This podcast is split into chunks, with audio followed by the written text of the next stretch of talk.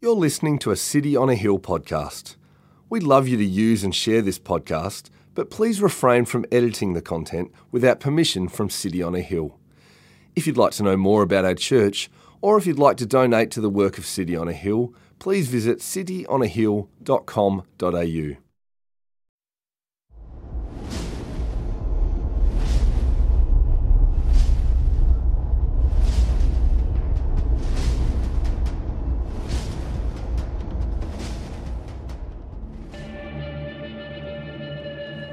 After these things had been done, the officials approached me and said, The people of Israel, and the priests and the Levites have not separated themselves from the peoples of the lands with their abominations, from the Canaanites, the Hittites, the Perizzites, the Jebusites, the Ammonites, the Moabites, the Egyptians, and the Amorites. For they have taken some of their daughters to be wives for themselves and for their sons so that the holy race has mixed itself with the peoples of the lands. And in this faithlessness, the hand of the officials and chief men has been foremost. As soon as I heard this, I tore my garment and my cloak and pulled hair from my head and beard and sat appalled. Then all who trembled at the words of the God of Israel, because of the faithlessness of the returned exiles, gathered around me while I sat appalled until the evening sacrifice. And at the evening sacrifice, I rose from my fasting, with my garment and my cloak torn, and fell upon my knees and spread out my hands to the Lord my God, saying, O my God, I am ashamed and blush to lift my face to you, my God. For our iniquities have risen higher than our heads, and our guilt has mounted up to the heavens. From the days of our fathers to this, we have been in great guilt. And for our iniquities, we, our kings, and our priests have been given into the hand of the kings of the lands, to the sword, to captivity, to plundering, and to utter shame, as it is today. But now, for a brief moment, favour has been shown by the Lord our God, to leave us a remnant, and to give us a secure hold within his holy place, that our God may brighten our eyes and grant us a little reviving in our slavery, for we are slaves. Yet our God has not forsaken us in our slavery, but has extended to us his steadfast love before the kings of Persia to grant us some reviving to set up the house of our God, to repair its ruins, and to give us protection in Judea and Jerusalem and now, O our God, what shall we say after this? For we have forsaken your commandments, which you commanded by your servants the prophets, saying, The land that you are entering, to take possession of it, is a land impure with the impurity of the peoples of the lands, with their abominations that have filled it from end to end with their uncleanness. Therefore, do not give your daughters to their sons Neither take their daughters for your sons, and never seek their peace or prosperity, that you may be strong, and eat the good of the land, and leave it for an inheritance to your children forever. And after all that has come upon us for our evil deeds and for our great guilt, seeing that you, our God, have punished us less than our iniquities deserved, and have given us such a remnant as this, shall we break your commandments again? And intermarry with the peoples who practice these abominations? Would you not be angry with us until you consumed us, so that there should be no remnant, nor any to escape? O Lord, the God of Israel, you are just. For we are left a remnant that has escaped, as it is today. Behold, we are before you in our guilt, for none can stand before you because of this.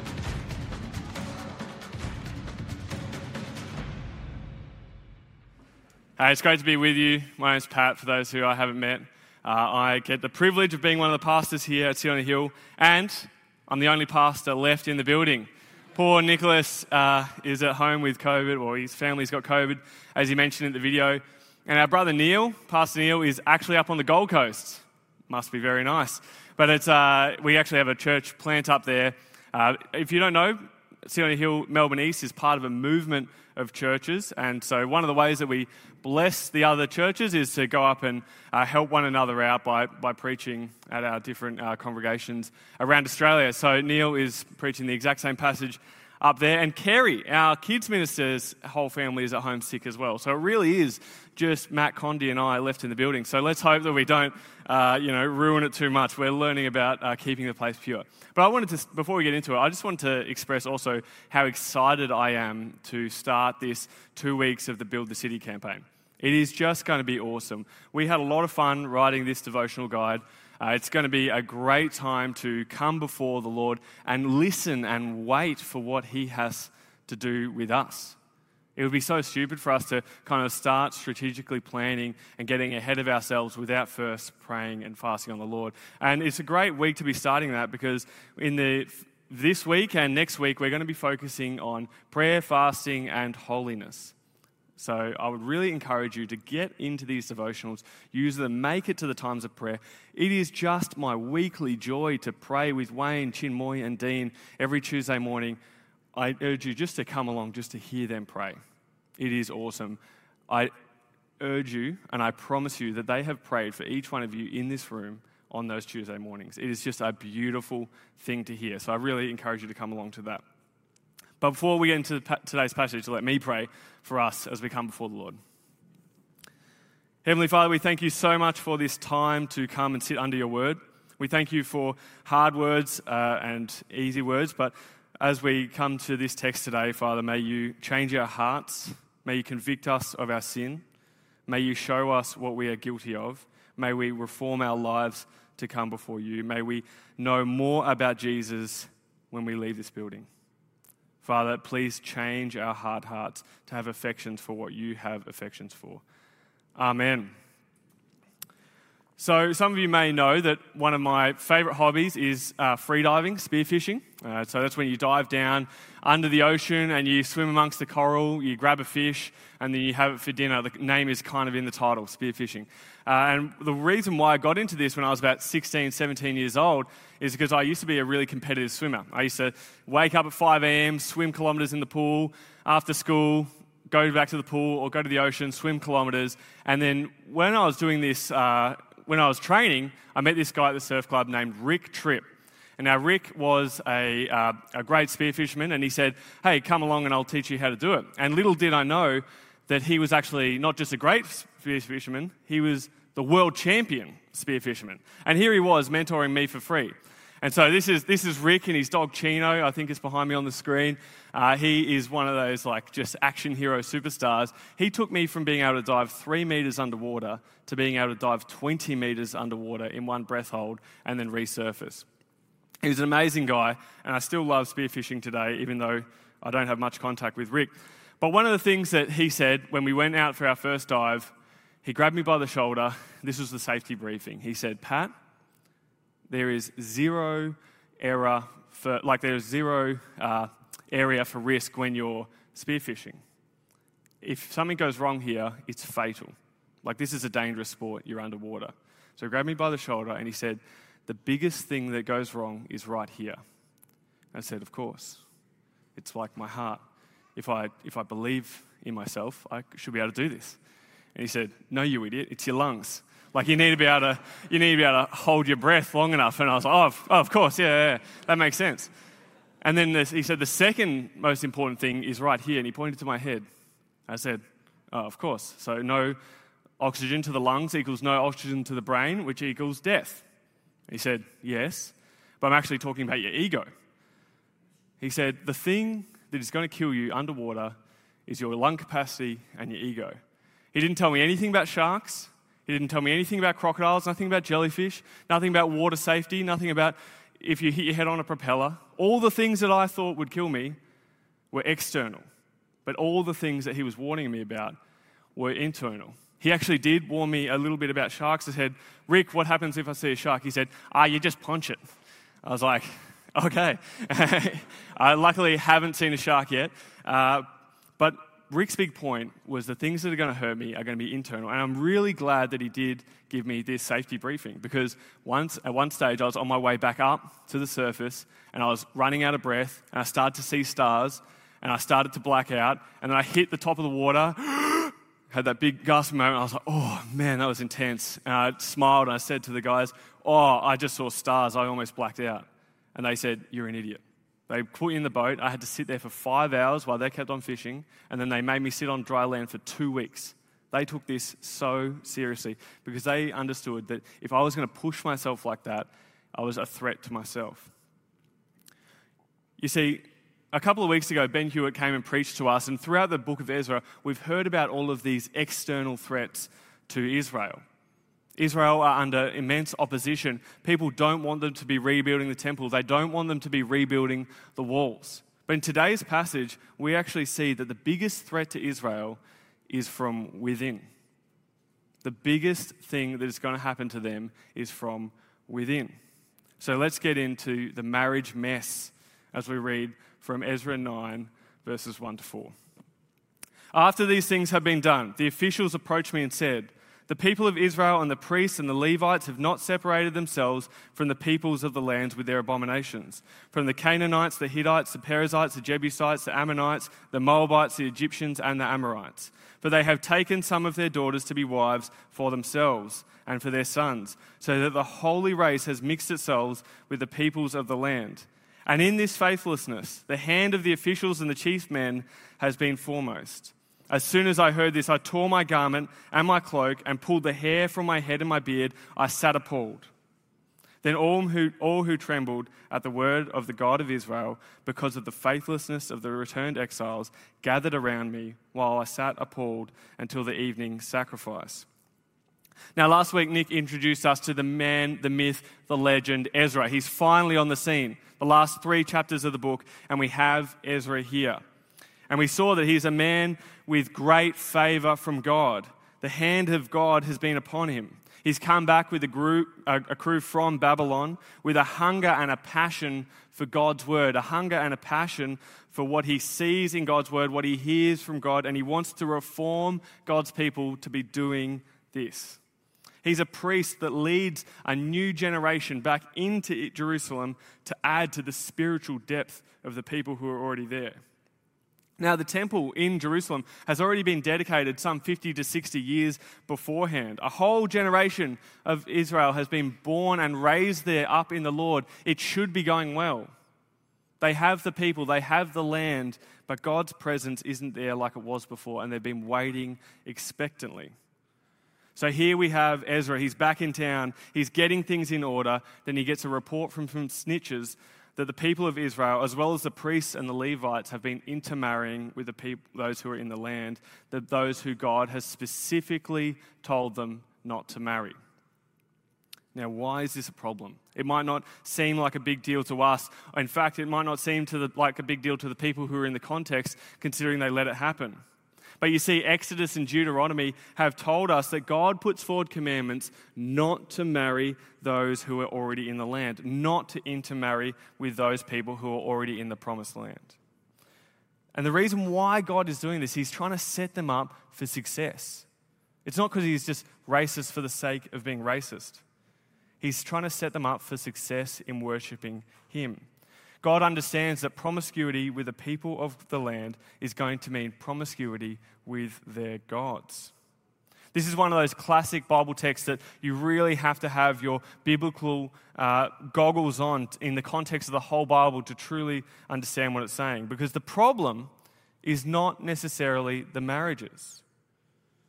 The problem is not the marriages. God is very for marriage. He's very for marriage staying together. But the problem is against that God has is false God worship, faithlessness to Him.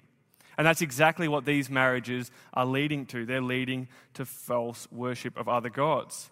See, God's people have been faithless in uniting themselves by marriage to people of other nations. They have entered back into the land, and rather than obeying God's commandment and keeping themselves separate from the other people and marrying within their own community, they have done exactly what God has told them not to and married outside it. As I said, it's not about racial differences. It's not about social differences. It's not about class differences. It's not a poor person marrying a rich person. It rather it's about spiritual differences. It's about heart differences. It's about core differences. It's fundamental differences. God didn't want them to intermarry with those other nations because those other nations worshipped false gods. And the first commandment of God was what? You shall have no other gods before me. By risking, by tying their lives together with those who worshipped other gods, they were risking relationship with God. They were risking the first and most com- important commandment You shall have no other God but me. Because when two people unite their lives together in marriage, they start raising kids together, they live under the same roof, they worship together, they, they are one flesh, they put everything together. Genesis calls marriage united in one flesh. That's how intimately you get together with the other person in marriage.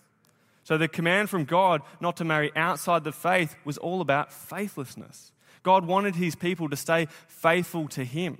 And one of the ways to help that was to marry someone within the same faith so they know the deepest part of who you are. It was to protect his people from being drawn away to other gods of the land in, as they united themselves to one another in these incredibly intimate ways. And we saw in our series on Kings a couple of months ago a, a, a example of this happening to one of the kings. King Solomon started off his life on such a high note, a man after God's own heart, just like his father David. But he was slowly led astray by the gods of his many wives as he united his life to people and united his life to their God. See, this wasn't about not marrying people for the sake of it. This was about true heart transformation. This was about putting faith and trust in the good plan that God has for them rather than going after the lusts and the desires of their own hearts. So, this intermarriage mess seems very distant and distinct from us, but it might be more relative, uh, relevant to us than we originally think. See, there's a huge temptation for Christians to marry non believers, isn't there? Sometimes it's harder, uh, easier for you to find a spouse on the outside of the church as opposed to on the inside. But Paul has said he's encouraged us to marry within the Lord. He's encouraged people in this room in Corinthians to marry within the Lord. Why? Because we're more impressionable than we actually think. Innocently attaching our heart to the heart of another that doesn't submit to the Lord or love Jesus, when we're most likely going to be the ones who are influenced. Staying single is actually really faithful to God sometimes. And in our sexually modernized world, singleness and celibacy can be seen and treated like the ultimate tragedy. Hollywood likes to portray singleness as a failure in life. Movies like The 40 Year Old Virgin can kind of depict life, if you haven't had sex, as a life of ultimate failure. The apparent tragedy that this portrays is actually a huge life on the Christian life. Because in reality, singleness and celibacy as a Christian, given the ease of hookup culture that we live in, is a sign of faithfulness. It bears witness to Jesus being enough in your life. It's an amazing thing. And we like to think, we like to hope that the flirt to convert option will work out for us. But more often than not, our lives end up being dragged away. We end up being dragged away, or we end up incredibly lonely in marriage as the person who we unite our life to doesn't know the core of us, doesn't know the deepest, most inner being of us. See, those who compromise on this show faithlessness, just like the Israelites did. It tells the world where your heart and where your allegiance actually lie. It shows that your allegiance lies with your new spouse, who you're choosing to pursue, as opposed to your allegiance to Jesus. Because, like the Israelites, church, we are called not to intermarry. Not based on race, marry whatever race you want, it's a beautiful thing, but based on faith. Get the core right. However, at the same time, Paul understands that the gospel is powerful and it's going to go out into the world and it's going to save people at different rates of knots. Some people will be saved and they'll already be in a non Christian marriage. So you have a Christian who ends up with a non Christian partner. And Paul encourages us if the non Christian partner is up for it, stay within that marriage if they'll have you. Because by your change of heart, by your witness, you may win that person to Jesus. Church, if this is you, if you're being tempted to look outside the walls of the church to find a husband or a wife, I plead with you stay faithful to Jesus. Worldly marriage will last 40 years if you're really, really lucky. Don't roll the dice on your life with Jesus for that.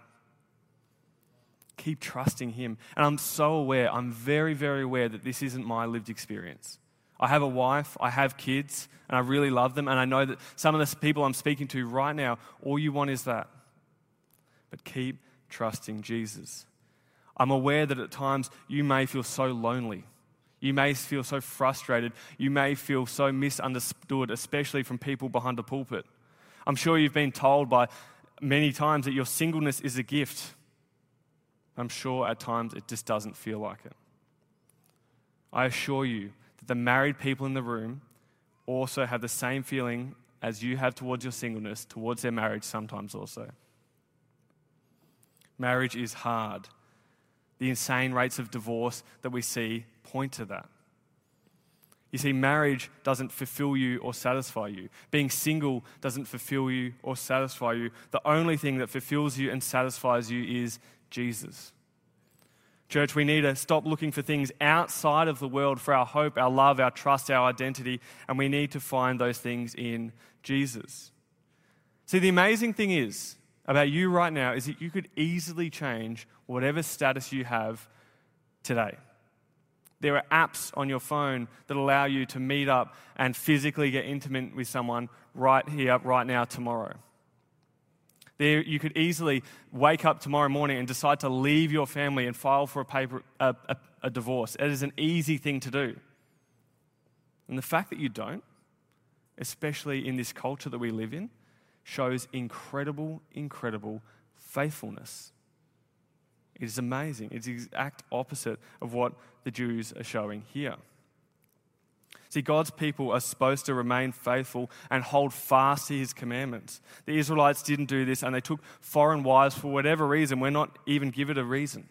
But let us not make the same mistake in arrogance that we know better than our God. Let us not look for partners outside of the church.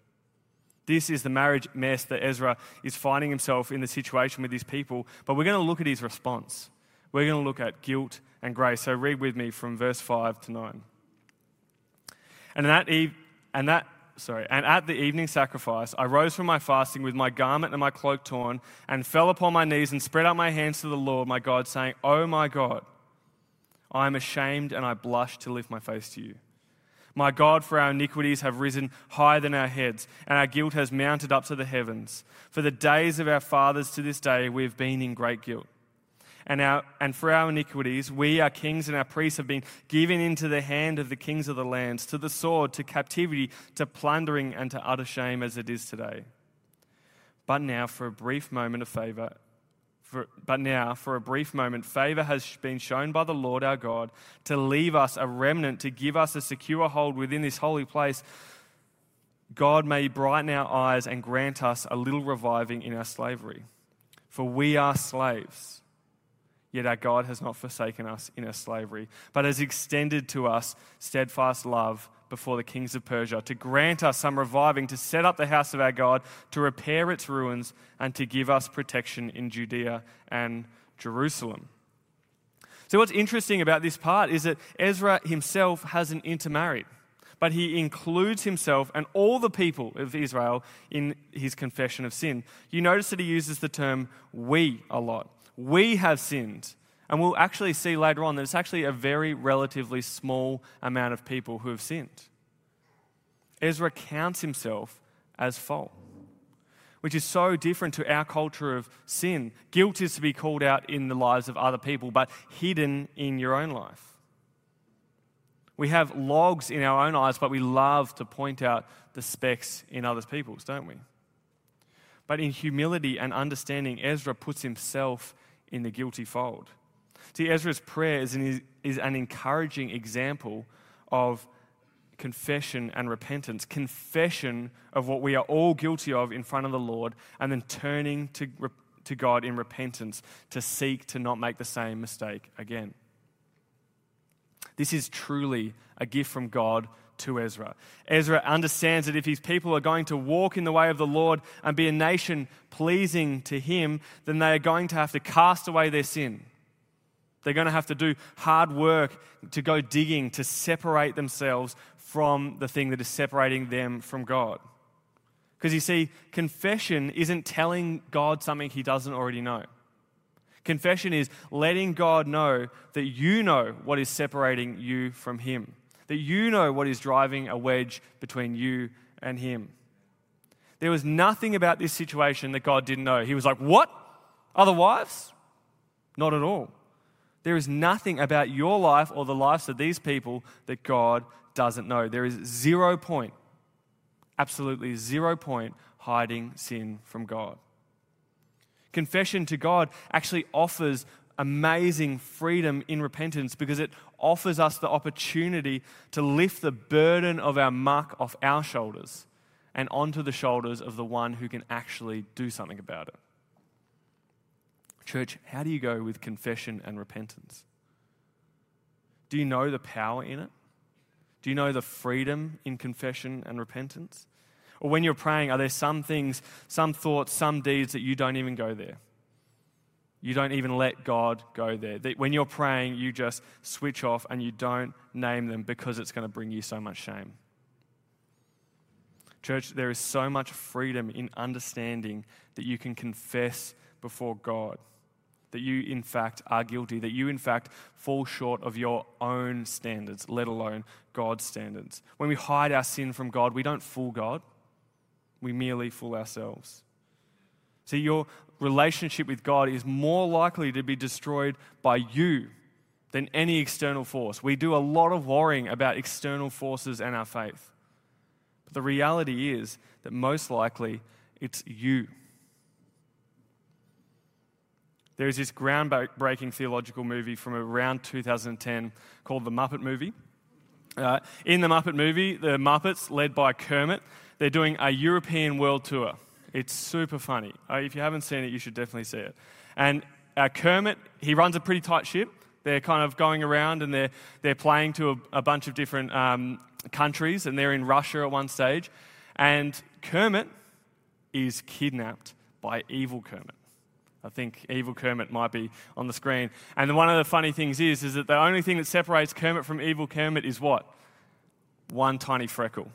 And so evil Kermit frames good Kermit by putting a freckle on him and covering up his own. It is the funniest stitch up ever. And so good Kermit ends up in a Russian gulag, a Russian prison for a, a long time, where evil Kermit takes Kermit's band and leads them in debauchery. They party, they don't practice, they just get wild and they love life. I won't spoil the middle, but fast forward to the end. Good Kermit rescues the day, confronts evil Kermit, and is standing in front of his uh, in front of all the other Muppets at the end of the movie, and he's saying, "Guys, didn't you know it was me?" And here's the theological bombshell that they drop.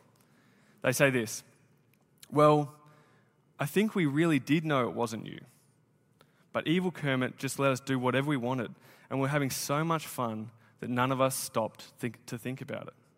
See, I love this moment because it reveals the foolishness in the Muppets' hearts. When we are wandering away from God, leading into sin, leaning into sin, and enjoying it, we are being foolish, utterly foolish. See, the book of Titus says, For we ourselves were once foolish disobedient, led astray, slaves to various passions and pleasures, passing our day in malice and envy, hated by one another and hating another. See, the people of Israel are guilty. They've stuffed up. They don't say, We didn't know. They didn't say, It's because of XYZ, it's because of him or her. There's no excuse, there's just confession. The people are guilty of sin. Israel were meant to be God's people in God's land, with God's blessing, but they weren't. And here we get an amazing and beautiful and gorgeous glimpse of the grace of God. The people's guilt is met head on by the grace of God. In verse 9, underline this one, highlight it, go crazy with it. For we ourselves, for we are slaves, yet our God has not forsaken us in our slavery, but has extended to us his steadfast love. We are slaves, but we have not been forsaken.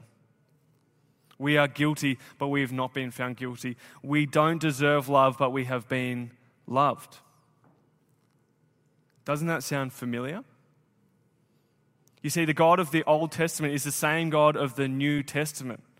Israel were on a course to wreck themselves, and it was from within, it wasn't from the outside. There were external threats that they had, absolutely. They needed to build with one hand on a sword at times because the oppression was getting so bad. But this passage shows us that the biggest threat to them came from within, just like you and me. You see, you may have made a mess of your life in a huge way. You may have massively stuffed up. Think about how big of these examples, how big this stuff up is. They have literally married and had kids with people who God has explicitly told them not to have kids with. But know that even though you're fully guilty, and you are fully guilty, God has not forsaken you. God has not left you in your muck. In fact, He's allowed you to see your muck for what it is. He's come down to earth, and He hasn't just sat in the muck with you, He's sat in the muck for you. God wants your faithfulness. He doesn't want you to be rebellious to His word, but he, the response here isn't to fall into being religious and box ticking. The point is to be repentant. Because none of us can stand before God because of the guilt with which we had. This is a hard word to hear. You are not innocent. Friends, there is absolutely nothing that you or I could do to appease the wrath of God, even if we wanted to. We bring nothing to our salvation except the, except the sin that makes it necessary, says Spurgeon. Therefore, what hope do we have? What hope do we have in front of God? The only hope that we have in front of God is grace the incredible grace that is Jesus. Gavin Ortlund, a great author, says this When we cover our sin, God in His grace uncovers them. And when we uncover our sin, God covers it. See, Jesus is the only thing, the only thing in the entire universe that stands in between you and the wrath of God. In Ezra chapter 10, Ezra finishes praying and all the people gather to him. They admit their guilt and the guilt of those among them. It's a really harrowing scene. The people around him are mourning over the other people's sins. So they enact a plan of repentance, trying their best to right the wrongs of the things that have done. They stand in the bitter, cold rain for months. There's 30,000 of them. They stand there for months and they try to figure out who has married the wrong people. And then they enact this radical plan of divorce to separate themselves from those who are going to lead them to other gods, those who have decided not to renounce their other gods. And they come up with 111 relationships that are named 111 out of 30,000. It's not actually that many. But we're to see that the most important thing about this chapter is that Ezra and the people need to take their sin, no matter how small, seriously. So Ezra and the people, they begin the hard work of separating themselves. Could you imagine how horrible this would have been? You see, when we're convicted by our sin, it's painful, it's confronting. We should weep and we should mourn over the fact that we've done it and then we're in it. You see, sometimes when you're sick, you need to go into for surgery, deliberately cutting in and making fresh wounds to remove the thing that's making you sick. But we can't do this surgery on ourselves. You need a healer to work on you. You need a surgeon to work on you. You need someone else to get into your body and get blood on their hands. It's not pleasant. So, what is the thing in your life that's making you sick? What is the thing that you need work on? Where are you compromising in small but perhaps significant ways? How are you going at work? Are you cutting corners? Are you ripping people off? Are you compromising your morals for appeasement of your boss? Or what about your relationships? Are you being faithful? Are you loving those around you well? Or are you using and abusing those in your life for your selfish gain? Or how about your devotion on the Lord? Is God for you a genie in the bottle that you come and meet on Sunday mornings but ignore for the other six days of the week? Are you giving Him the best part of your life? If any of these things ring true to you, God's grace is real for you. You can confess, you can repent, you can walk in newness of life. See, the thing that is going to set us free isn't ourselves, it's the act of another. You see, Jesus lived the life that we couldn't live. And I know we say that every week. We always say, Jesus lived the life that you couldn't live and died the death that you should have died. But really think about that. Jesus lived the life that you couldn't live. And he died the death that you should have died. He didn't die of old age. He didn't die in this happy, surrounded by friends and family. He died pinned out on a cross in absolute agony. And why? Why did Jesus die? Jesus died because God loves you. He loves you so much. God, for God so loved the world that he gave his only son that whoever may believe in him may have shall not perish but have eternal life. Church, God loves you. That's why Jesus died. God gave himself for you. God wants to be in a relationship with you. He wants you to find your identity and your happiness in him. He wants an active relationship with you. He wants you to take your burdens and put them on His shoulders. Come to Him today with all of your heart, church. Come to Jesus and feel His warm embrace as He adores you, not because of what you've done, but despite what you've done. He loves your innermost heart. See, we're going on this rebuilding campaign, right? How stupid would it be of us to put the cart before the horse? How stupid it would it be of us to come up with our own ideas before first posturing ourselves in a, in a heart of repentance and confession before God?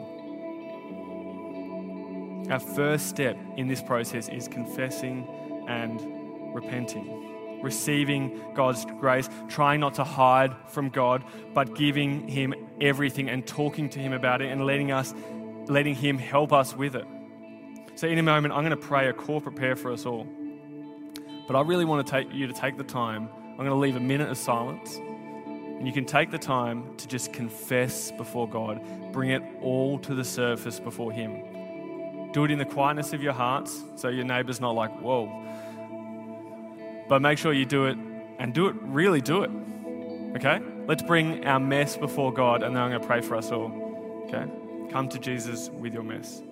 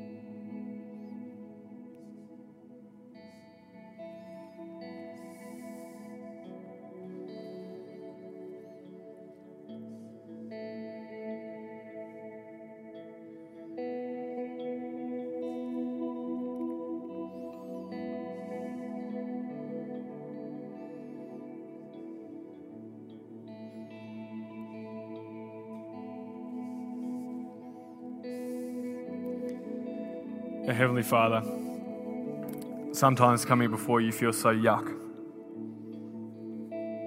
Sometimes when we bring our guilt and our shame and our burdens before you, we feel disgusting. But Father, we thank you so much for the forgiveness that the cross offers. Lord, I have failed you in thought, in word, and in deed this week. Father, our church has failed you in thought, in word, in deed this week. We have all failed you this week. We are meant to be your people, but so often we fall short of representing you in this community. Lord, make in us a new heart, O God. May we be on fire for you. Thank you for the grace that we find in Jesus Christ. Thank you for the work that you have done through him, uh, through him for us. Lord, we pray that you make us new today. As we seek to build this city, Father, may you make us new today. Father, as we confess our guilt and our burdens and our mess to you, may you assure us of your never ending, never stopping, never giving up, unshakable love. Father, we praise you that we can come before you like this, that we don't have to sit in our mess, but we are able to bring it before you, knowing that you have dealt with it. Father, change us. Don't let us keep on making the same mistakes. Change us. Father, we are just so honoured to be called your people in Melbourne's East. Please help us lean into that identity and run away from the identity that the world offers us. Create in us a new heart, O Lord. And all of God's people said, Amen. Thank you for listening to our podcast. If you'd like to know more about our church, or if you'd like to donate to the work of City on a Hill, please visit cityonahill.com.au.